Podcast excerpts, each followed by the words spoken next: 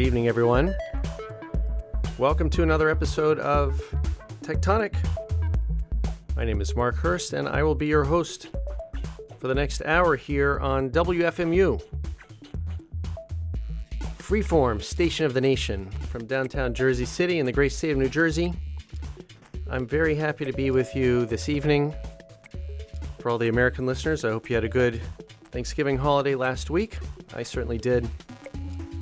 And I'm happy to be back here in Studio A with a very topical, if not yet timely episode, which I will explain what I'm talking about. This evening, the title of the show is Why You Shouldn't Trust Apple. And this is something that has been coming in dribs and drabs in the news over the past year, year and a half. I've been noticing little initial signals about a shift at Apple. And the, the shift, honestly, may have happened a few years ago, but we're starting to see the outcomes of this. Uh, that Apple is dramatically changing its business model and its intent and its relationship towards its customers, which has uh, for many years at Apple, uh, all of that was treated in a very different, much more positive manner than it, than it is. And so, what I want to do tonight is I want to set out a case for why you shouldn't trust Apple. Now, notice, excuse me, notice I'm not saying y- you should throw all of your Apple devices metaphorically into the Hudson River because that's simply not realistic for a lot of people. And I know some people don't use Apple because they're on Google, which is way, way, way worse. That's not my. That's not Google's not my focus tonight. It's Apple. So for the, for those of you who look at your Apple devices and say, "Well, wh- Hurst, what am I supposed to do? I mean, I I have an iPhone here and I've got an iPad over there you're telling us not to use Apple. No, that's not what I'm telling you. I mean, you, you should consider not using them. As I say on the at the end of every show, you should avoid Apple. But I'm I, I just want to say at the outset, I know that it's unrealistic for people to step away totally, at least at this stage, from Apple. That's not my focus. That's not my message tonight. Instead, what my message is is that even if you have to use Apple, there's no good alternative or there's no easy way for you to separate yourself from these devices in this company, uh, you at least you should not trust Apple because that has been part of the Apple brand for probably almost 20 years at this point. That Apple has been presenting itself as a trusted company from Silicon Valley as opposed to all of those other bad actors. And this, I mean, CEO Apple CEO Tim Cook almost says it explicitly explicitly sometimes to say we're not like some companies that engage in these deceptive practices and location tracking and selling your information. And there he's talking about his his main corporate rival, which is Google, and to some extent also Facebook. And I think most people at this point understand the Facebook business model and how toxic and dangerous and harmful that is. And people are beginning, they are just beginning to understand the similar levels of danger and toxicity in the Google business plan. But people still to this day think, well, Apple's different. I can trust Apple. So at least I'm not using a Google Android phone, let's say. I'm not using a Google Android tablet. At least I'm on an Apple iPhone. And so I, I pay a little bit more, but I can rest easy because this is a company we can trust. and that's that is my uh, point of, of entry for, for the show this evening th- that I want to focus on and tell you that's what I want you to change not your ownership or your usage necessarily at this stage. I want you to change your conception of this company as a trusted or, or, or trustworthy actor in Silicon Valley because it is not. This company is not trustworthy in the way that it presents itself and in the way that many, many, many Apple fans believe it to be. Now, let me get started here and say there's going to be some people listening. Maybe you're live, maybe you're in the future listening to an archive or a podcast version of this, and they say, I, I already am ready to write this guy off because he's an Apple hater. There's always Apple haters out there, and they go on and on about how much they can't stand Apple this, Apple that. Well, why don't you go back and crawl back in that Google hole that you came out of? And so on and so forth. And I know this reaction because uh, I have received that in, in different contexts in my life and work. Um, in, in, in some cases, from what I have talked about here on Techtonic, that when you are critical of Apple, inevitably there are Apple fans who come to the defense of the company. They, they, they, understand these people don't work for Apple. They just they're just lifelong fans, and they say if you say anything critical of this company, you must be a hater, and so we're going to heap some abuse on you. Well, let me just state first of all that I started using Apple products in 1986. That was when my family got our Macintosh 512KE. This was a Mac that an early model Macintosh that had 512 kilobytes. Imagine that that that amazing storage capacity, 512 kilobytes, and the E stood for enhanced, and I don't know what was enhanced about it. Certainly, wasn't um, it wasn't the, the, the processor or the the postage stamp sized black and white screen. But anyway, I was a Mac user from the 80s. I continued on into the 90s, even in the depths of Apple's financial troubles. I continued using Mac Macintosh computers and recommended them to others when people thought I was crazy. And then I saw the iMac, those remember the uh, brightly colored iMacs come out in the early aughts, and then the iPod, and then the iPhone, and then the iPad. I bought it, I bought it, I bought it. And I continue to use Apple products today. In fact, I'm looking at the comment board at WFMU.org right now on a MacBook Pro, which is, is um, the, the machine that I bring to the station every week. And I, and I have an iPhone. So I am fully aware of the uh, let me just say the, the, the, features and the things that you can get done with Apple products. And I have chosen to use Apple over the years because it's been, not because I'm a, a, a diehard Apple fan, but simply because it's been the best choice for what I've wanted to get done.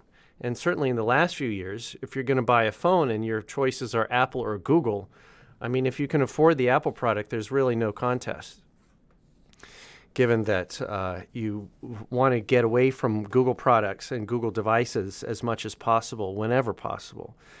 So no, I'm not an Apple hater. So let's let's just let me cut you off right there. There, if you're considering sending uh, some angry email or or, or message. I'm not an Apple hater. I'm a lifelong Apple user for the, for the last 36 years. But Apple has been changing uh, as I say, the outcomes of some of some changes in senior leadership, uh, their attitude toward the business model and customers, we've been seeing the outcomes in the last couple of years, and I want to go go over some of those because the conclusion that you should not trust Apple, this I'm predicting right now. This is my prediction, November 28, 2022 on Techtonic. My prediction is this is going to be much better known within uh, one or two years. Let's say within two years. Apple's change in its trustworthiness is going to become much better known. The media is finally going to catch up at some point, and it's, it, there have been some stories written already. I'll go over them in a minute. But I'm, I want to I want to alert you and warn you to this now so that you can start planning uh, to change your relationship with, with this company as soon as you can. Okay, so let, let me just say that the, the articles I'm going, go, going through this evening are all on the playlist at WFMU.org. You can click playlist and comments. And if you scroll down uh, in the uh, playlist section, you'll see a long list of articles. I don't know that I'll get to all of them, but I want to get to as many as I can. There's also a live listener chat that you can join in with with other listeners. Um, if you're listening in the future, go to the Techtonic website at techtonic.fm, T E C H tonic.fm, and click the playlist link for November 28, 2022. Here's the first story that I want to talk to you about.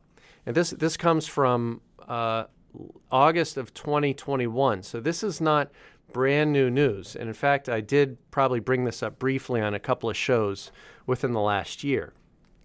And that is that Apple uh, has a has a very interesting, some might say hypocritical stance toward its rival Google, in which, as I said, Tim Cook often will compare its, compare Apple to Google, compare Apple favorably to Google. Well, at least we're not as bad as Google. At least we're not exploiting your data like Google. At least we're not the pioneers of surveillance capitalism like Google.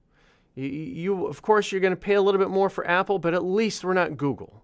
That's there's a steady drumbeat of these of these implied comparisons by Cook and other Apple leaders that for wh- whatever flaws or problems or warts within the Apple portfolio, at least it's not as bad as Google, which is the the the worst exploiter of your data and and the most deceptive uh, of of the two companies. I mean, I think Google and Facebook are in a constant race to see who can be more deceptive, uh, and Amazon is catching up as well. But in all of these comparisons, where Cook and others say, at least we're not Google, the thing that never seems to come up when, when Cook is talking about Apple's um, righteousness compared to Google is that every year, Cook accepts, on behalf of Apple, Cook accepts a giant payment from Google. You understand that Google pays Apple a giant sum every year. Why does Google pay Apple? Why does Google pay its main uh, rival in the duopoly of smartphones and, and mobile operating systems? Why does Google pay Apple? Because Apple puts Google Search as the default search engine on iPhones. And what that means is if you pick up an iPhone, an Apple iPhone, and you do a, a, web search, if, if you don't change any of the settings on the iPhone, you're going to search Google. And Google is thus going to get your data. Some amount of your data, your search history, your behavior is going to get fed to Google, and Google is going to monetize that. So uh, Apple takes a payment from Google because Apple continues to list Google as the default web search engine on iPhones. It's a hugely profitable location for Google. I mean, Google gets a lot, a lot of surveillance data out of iPhones from from people making web searches, not having changed the search engine. Most people don't change to the default. There are some options that you can change to pretty easily, but most people they simply don't they don't know about the options and they don't know why they need to get away from Google. So they just leave it at, at Google. Apple is happy to take the payment. Now, can you guess how much can you guess how much Google pays Apple to maintain its position as the default search engine? Uh, according to this Gizmodo uh, article from August 26, 2021, Google is expected to fork, o- fork over $15 billion to Apple this year to keep its search engine the default on Safari, which is the, the uh, Apple iPhone web browser app. Google is expected to fork over 15 billion, billion with a B, 15 billion dollars a year. Imagine being paid 15 billion dollars for doing absolutely nothing Google is just saying, here's a payment of $15 billion. Please just don't change that default search engine. And don't give people an any easier way to understand that there are options or why they should get out of our grip of our surveillance capitalist clutches. So, Apple, this is all to say, Apple, for all of its comparisons, its self comparisons with, with Google and coming out favorably. At the same time, Apple is happy to accept $15 billion from Google every year. And where do you think th- those $15 billion came from? They came from surveillance profits. Google is a surveillance company. So $15 billion carved out of Google's own surveillance profits, which are much, much bigger than that. $15 billion is not very much for, for Google. They're happy to pull that out of their surveillance profits and hand it over to Google, uh, hand it over to Apple, excuse me. So Apple, $15 billion of free money every year come from Google surveillance profits. So cons- just consider that, that every time Tim Cook stands up and says, privacy is number one for Apple, you can raise your hand and say, Bull. Why are you taking, if privacy is number one, why are you taking $15 billion of surveillance profits from Google, the worst, the worst offender? Again, tied with Facebook, and Amazon is, is coming, in, uh, coming up very closely into the tie.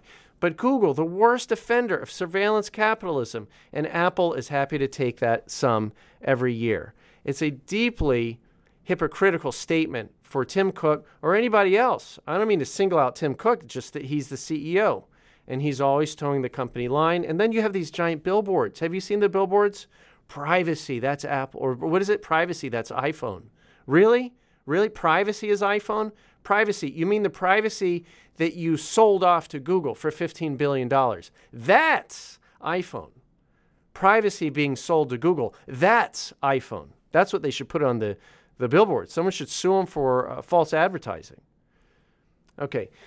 Along with this duopoly I'm talking about, Apple and Google, you understand Apple and Google control well over 95% of the mobile market. If you want to um, buy an app, a mobile app for your smartphone, whether it's an Apple phone or, or a Google Android phone, uh, or you want to make a purchase, an in app purchase inside an app via an Apple iPhone or Google Android phone, your money is going to either Apple or Google. It's a definition of a duopoly.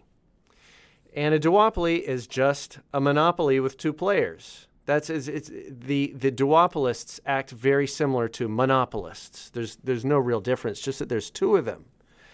And indeed, you see CEO Tim Cook acting like a monopolist and trying his very best to convince lawmakers not to bring about any kind of justice uh, or, or, or, reasonable uh, lawmaking in the mobile market. He wants to protect his monopoly.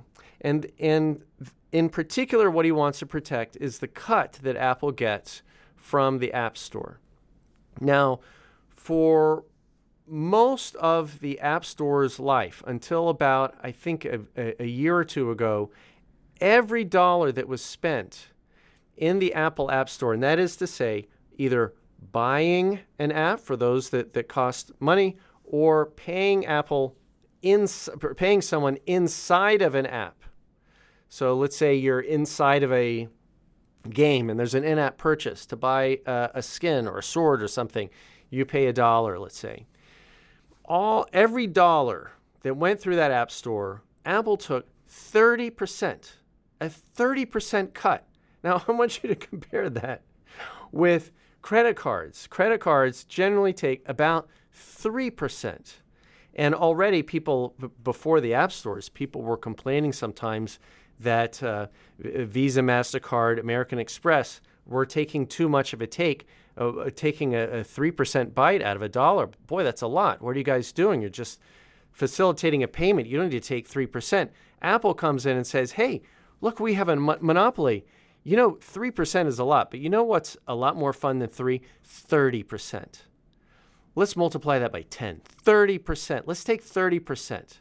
No one, no one takes a 30% cut except for a monopolist. And I read somewhere the only other organization, I mean, other than Google, which says the same thing, the only other organization outside of tech that commands a 30% cut is the mafia. I mean, protection money. you know. Uh, so Apple has been taking a 30% cut on, on every dollar until a year or two ago, after much public outcry. They said, okay, if you are a small potatoes developer, uh, we'll take 15%. So we're only going to multiply the credit card rate by five, and you're welcome.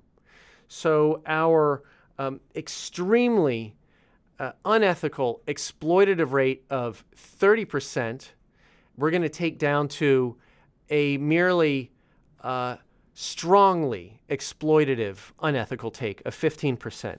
And by the way, if you added up all of the money that Apple gets from the 15% cut, it's a tiny, tiny amount of their revenue. Most of their revenue, most it's a hit-driven business, the mobile market, and most of Apple's revenue comes from big fish that are continuing to pay Apple 30%. So most of the App Store revenue, the lion's share of App Store revenue for Apple continues to come in at a 30% cut for Apple, which is completely outrageous. And there have been bills in Congress, which I've covered on past shows. You can go back and listen to the June 2022 show, where I talked about the, the two bills that were uh, we I was hoping would pass uh, before the elections: the American Innovation and Choice Online Act and the Open App Markets Act. The the first one would have taken out uh, Apple and Google and Amazon's ability to self-preference their own uh, apps in this case. So when you search on an app, Apple would no longer be able to spam the users with their own apps before listing other developers. And then the Open Apps Market App uh, Act, excuse me, I think was going to do something about that 30% cut. Tim Cook himself, CEO of Apple, went to the Senate to lobby lawmakers. This is what companies do when they're up against the wall and they need to protect their monopoly. They they deploy the CEO to go talk to the lawmakers uh, himself or herself. In, in this case, Tim Cook was spotted, and I, I have, a, I have a, a, photo on the playlist this evening of Tim Cook in the Senate basement on his way to one of these meetings. Um, at the same time, whenever Tim Cook is asked, uh, Do you have a monopoly? he says the same thing that all the other monopolists say Monopoly, what are you talking about? No, there's so many different options. There's so many different options for users. We would never, ever act as a monopolist. I'm, I'm shocked that anyone would, you know, and so on and so forth.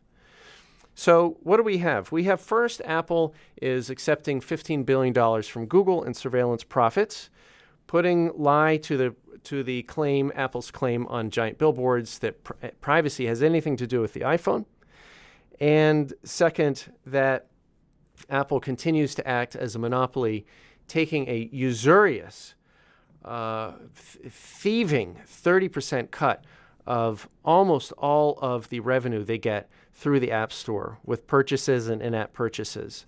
And lawmakers have so far, uh, and I'm talking about the, the, the, the good team, the team, the team Techtonic, the lawmakers who are actually trying to do something to help developers and help us, the users, uh, have been unable to uh, budge Apple's chokehold on the mobile economy as of yet.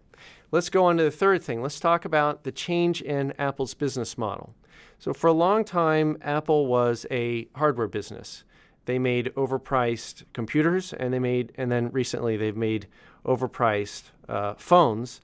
And for those who want wrist uh, ankle bracelets worn on the wrist, they have this thing called the Apple Watch a luxury surveillance device. I don't know why people would want to surveil themselves, but some people do. And so you are buying an overpriced watch uh, slash personal surveillance device.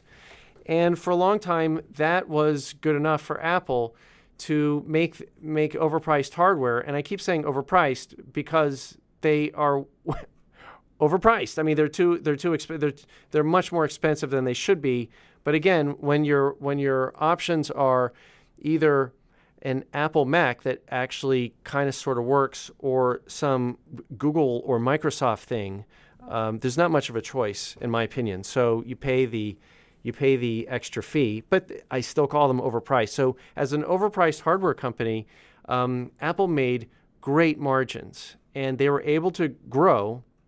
I think it was 1997 when they almost went out of business. And this is just before uh, Steve Jobs launched the mul- multicolored iMacs. So from that low point in, in the spring of 1997 to today, Apple is the uh, is the has the highest market capitalization of any company in human history.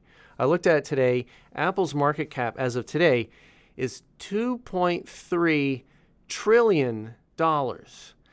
And what's interesting is Apple just a couple of years ago w- made the news because they were the first trillion dollar company.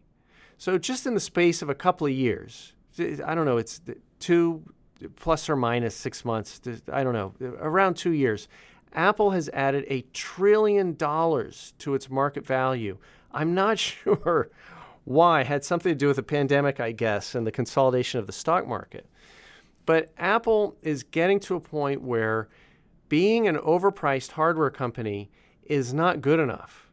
Because you, you know how the market works. The company, they come out with a product, they make some money, the market is supposed to reward them by uh, pushing up the stock price, and you know keeps going up and up and up. And at some point, you have won capitalism. I mean, Apple has won. They're a $2.3 trillion company, most expensive company ever. You've won. What do you want now, Apple? And Apple says, more, more growth. What I want is more growth. And increasingly, it looks like more growth at any cost, just to act like every other Silicon Valley company out there.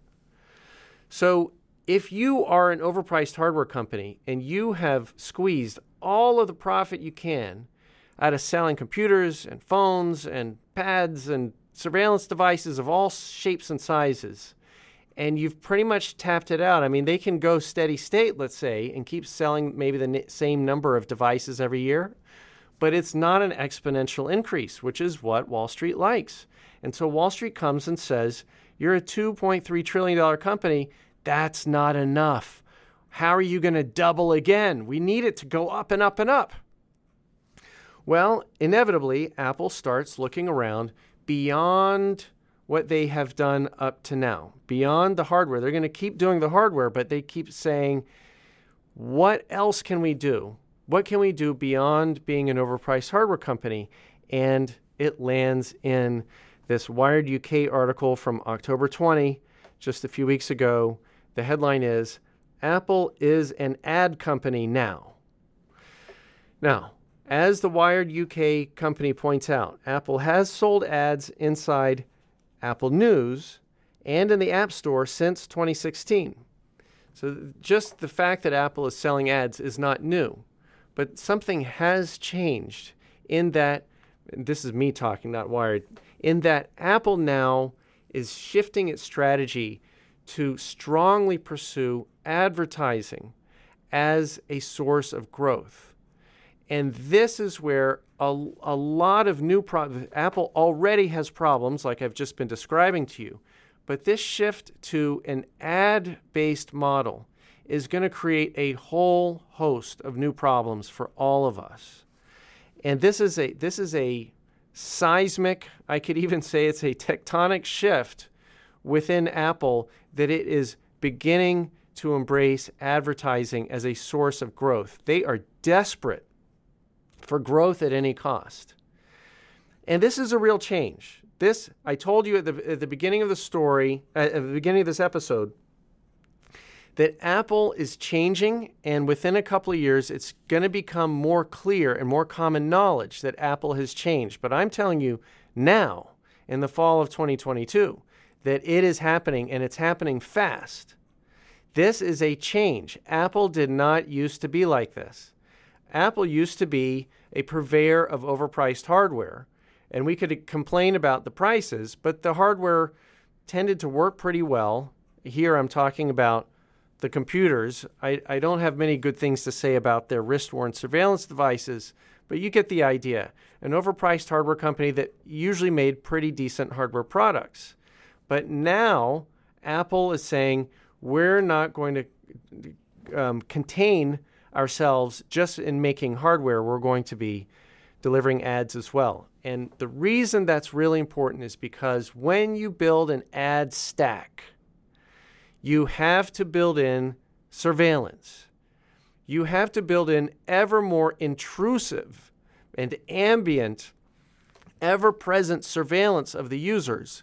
And it has to be largely without their knowledge and thus without their consent. Because if Apple users knew what they were about to be subjected to, there would be protests. And yes, I know there are protests at the Foxconn factory in China that makes the iPhones. Here I'm talking about if if uh, American and other Western users knew the plans that Apple had for them, they would not be happy and they would be voicing their unhappiness. So Apple is keeping this very quiet. So this is why I'm so happy there have been a couple of stories writing about this. Wired UK wrote one of these stories, and I'm going to get to, in a moment, I'm going to get to the story on the Proton blog that goes in a little more detail, and then there's some Gizmodo pieces. Gizmodo's been doing a great job with this. But uh, I, before I get really dive into the advertising bit, I want to play a piece from uh, 2010. And what I'm going to play for you is a clip of Steve Jobs, who in 2010 uh, before he passed, he was, of course, the founder and CEO of Apple. And he and Tim Cook was working for him, but Steve Jobs was in charge. And what he said uh, was law within Apple. However, things, however things uh, went at Apple, that was because of Steve's directives. And so, what Steve says here in 2010 is really important. It's on the stage at a conference, a technology conference called D8. This was hosted by Walt Mossberg and Kara Swisher. And Walt Mossberg uh, is, is uh, you're going to hear in this clip, is going to ask Steve Jobs his take on privacy. And Steve is going to make reference to some of his other colleagues, quote unquote, in Silicon Valley. And in this case, he's talking about Mark Zuckerberg because at the time, people were just beginning to realize that Facebook, in building a growth at any cost ad system was, of course, engaging in unwarranted surveillance without users' knowledge or consent. In other words, exactly the thing that Apple is embarking on right now, 12 years later. But first, let's go to the before times in 2010 and let me play for you what Steve Jobs said that Apple's ethos was around user privacy is privacy looked at differently in, the, in Silicon Valley than in the rest of uh, America? No, Silicon Valley is not monolithic. Uh, we've always had a very different view of privacy than some of our colleagues in the Valley. We take privacy extremely seriously. As an example, we worry a lot about location in phones. And we worry that some you know, 14 year old is going to get stalked and something terrible is going to happen because of our phone.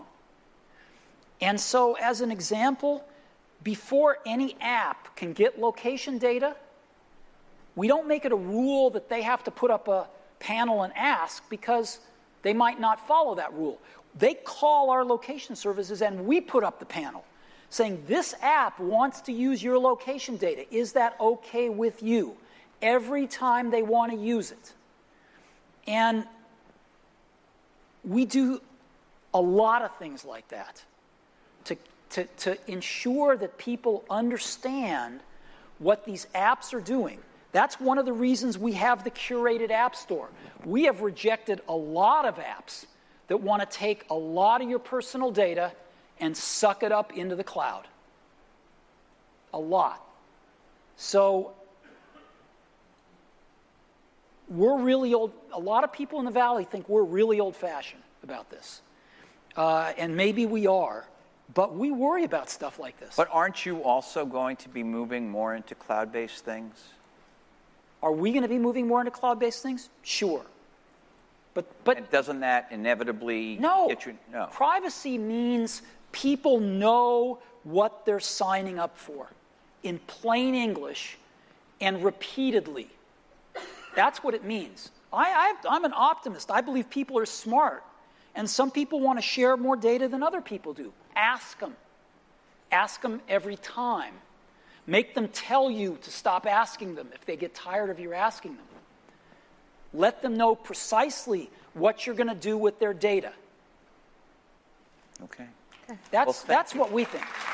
Thank you. Okay, why don't we open up the. Uh, Okay, you heard the applause there. The audience at the D8 conference in 2010, obviously very happy to hear Steve Jobs' principled, ethical, in, in, in this case, principled and ethical uh, approach to privacy, which is saying we are not going to be deceptive to our users. That's not who we are. That's not how Apple works.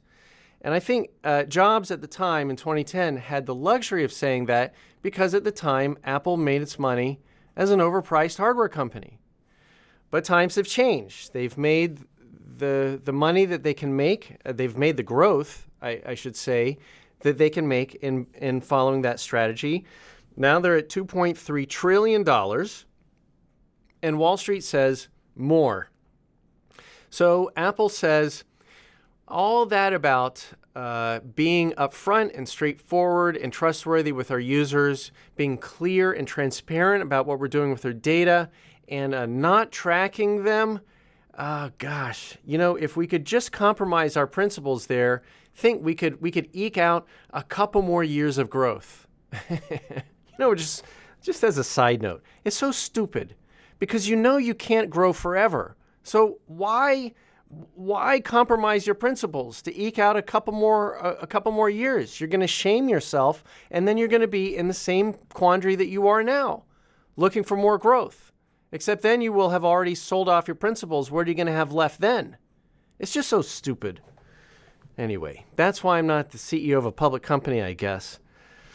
So this, going back to this, um, that was the before times in 2010 when Jobs was saying this is not who Apple is. Now let's go to 2022, and if you go to the playlist again at wfmu.org, click playlists and comments, you'll see a series of Gizmodo articles. Credit to Gizmodo for really digging into this and covering this story. There's several of several of their articles from this month, from November 2022, and it all started with an article entitled Apple is tracking you, even when its own privacy settings say it's not, new research says. And the article goes on to say an independent test suggests that Apple collects data about you and your phone when its own settings promise to disable the sharing of device analytics altogether. and you can you can go and read that article uh, in detail, where there are security researchers going in and really looking carefully at the data that's being passed back and forth from an iPhone, and they're finding even when you set the settings to say don't share my data, guess what? It's sharing your data with Apple. And some people would say, "Oh, well, it's a small thing. It's a little." It's a tiny little exception. Maybe it's a bug or a glitch, or maybe maybe it was an oversight. And I'm sure the programmers are going to fix that. Yes, maybe if this was 12 years ago, friend, I would listen to that argument because I would know there's really no business that Apple has in compromising users' privacy. But this is today. We're in 2022. Apple, as Wired UK said accurately, Apple is an ad company now. They're looking for growth, and they intend to use your location data, use your uh, personal identity, and any sort of personally identifying data they can get out of your iPhone, out of your other surveillance devices. Eventually, maybe not today, but they're on the trajectory to eventually become just as bad as Google and Facebook because that's where the growth is. And this leads me to this Proton blog post from November 24, just four days ago, entitled Apple is becoming an ad company despite privacy claims. You're saying Proton blog, what's that? Proton is a company that makes uh, a VPN and they make an email service and they make several online products, all privacy focused. Uh, and you can you can find if you click on this Proton blog uh, link and you'll you can get to their site pretty easily. Here's what the article says: Apple's advertising operation follows the surveillance capitalism model of its rivals, using data it collects from various Apple services and your Apple account to show you ads in the App Store, as well as the News app and the Stocks app. Uh, Apple currently brings in roughly $4 billion from advertising, and by 2026 is forecasted to bring in as much as $30 billion. These amounts are much smaller than the $210 billion that Google made from its ad services, but they represent a change in philosophy for Apple, which as of 2017 only er- earned $300 million, a third of $1 billion. So you could see this change in philosophy from basically not making any money from ads to looking at by what, four years from now, $30 billion. That's a 100x increase in nine years in advertising. This company is hungry for your data. Now, some people are going to say, didn't I hear that Apple turned off all the tracking and, and it really ruined Mark Zuckerberg's day? So Facebook is losing money because Facebook can't track you as easily if you're using the Facebook app on an iPhone. Yeah, yeah, that, that's partially true. Yeah, sure. But does that mean that Apple is privacy focused? No, no. Apple, much like Google before it, is redefining, and Facebook as well, redefining the meaning of the word privacy. Privacy to most people means nobody is tracking me. No one is creeping me out by surveilling my every move, listening to my conversations, watching where I walk, taking a look at my photos. Get your hands off of my data. That's what privacy means to most people. But to Apple and Google and Facebook, and increasingly Amazon as well, for, for these companies, privacy, quote unquote, means only we get to surveil you. We don't let the other big tech companies surveil you. Privacy means Apple Apple says privacy means we have private access. We, Apple, have our own private access to your data.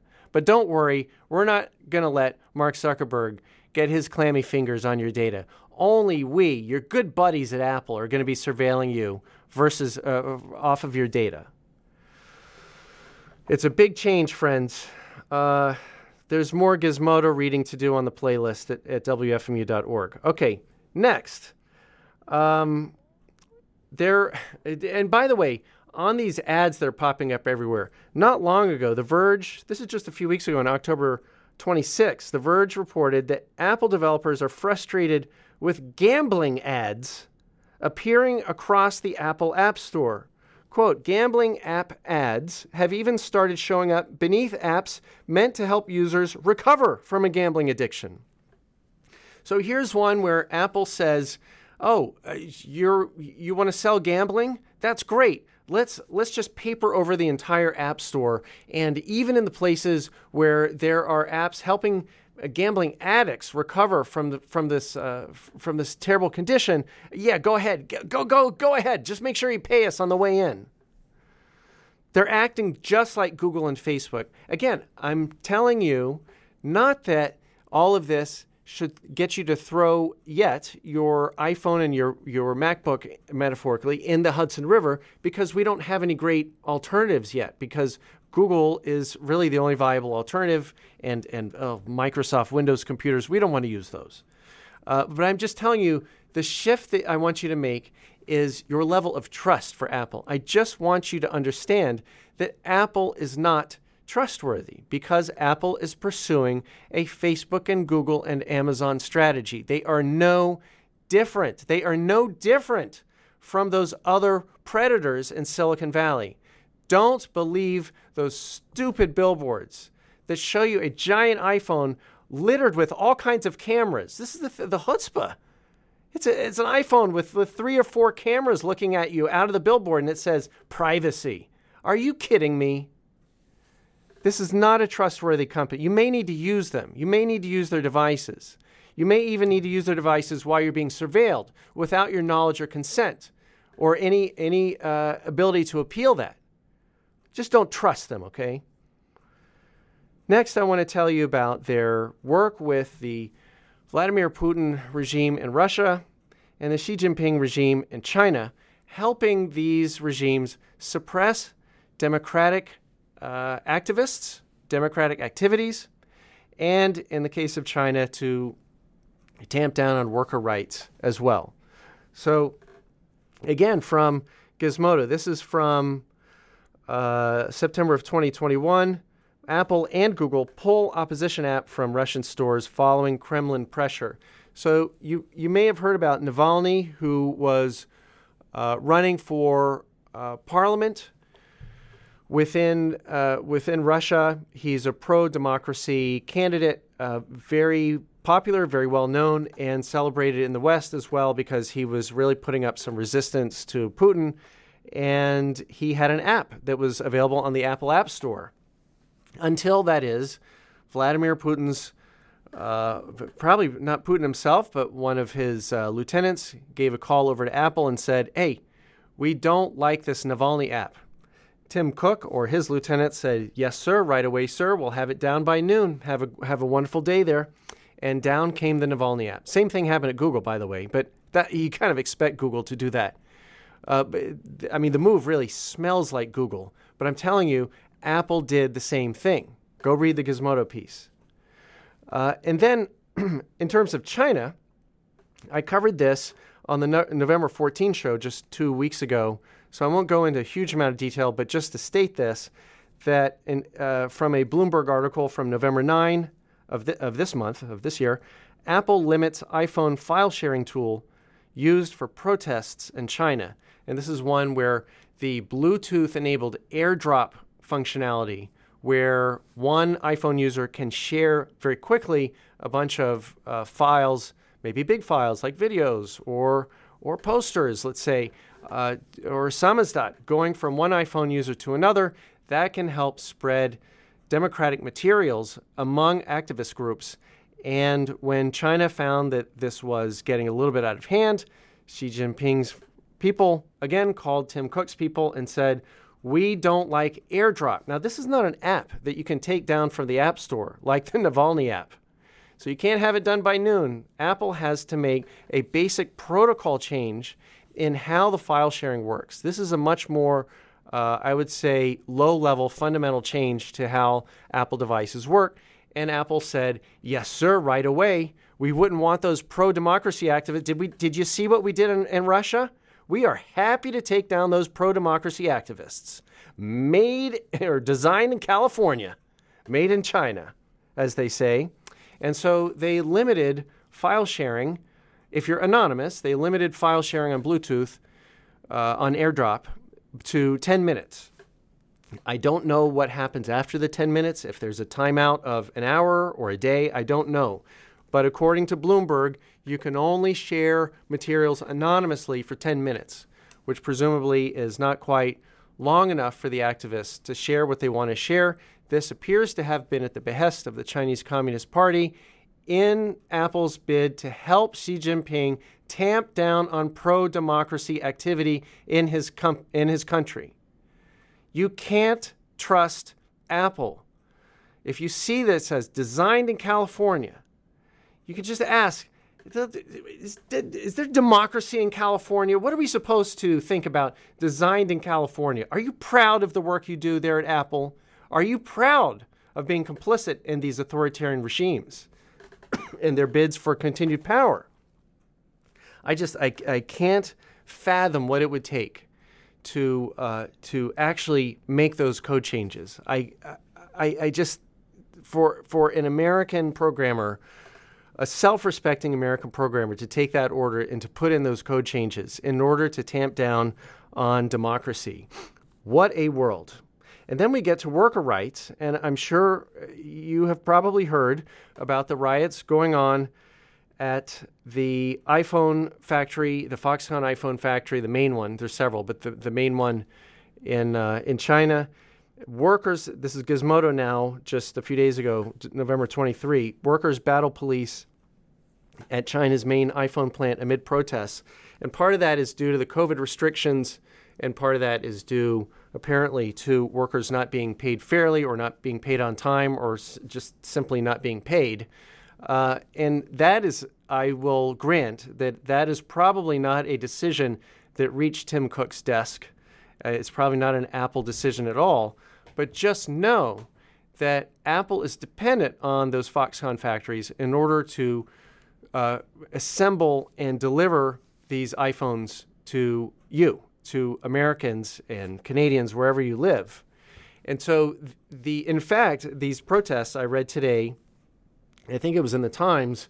Apparently, the protests have gotten so heated and the work has really slowed down there at the Foxconn factory that Apple is now projecting that they are going to be low on inventory for whatever the new iPhone model is for the holiday season, which really does not bother me at all. But uh, it, the, the, the, the lack of inventory.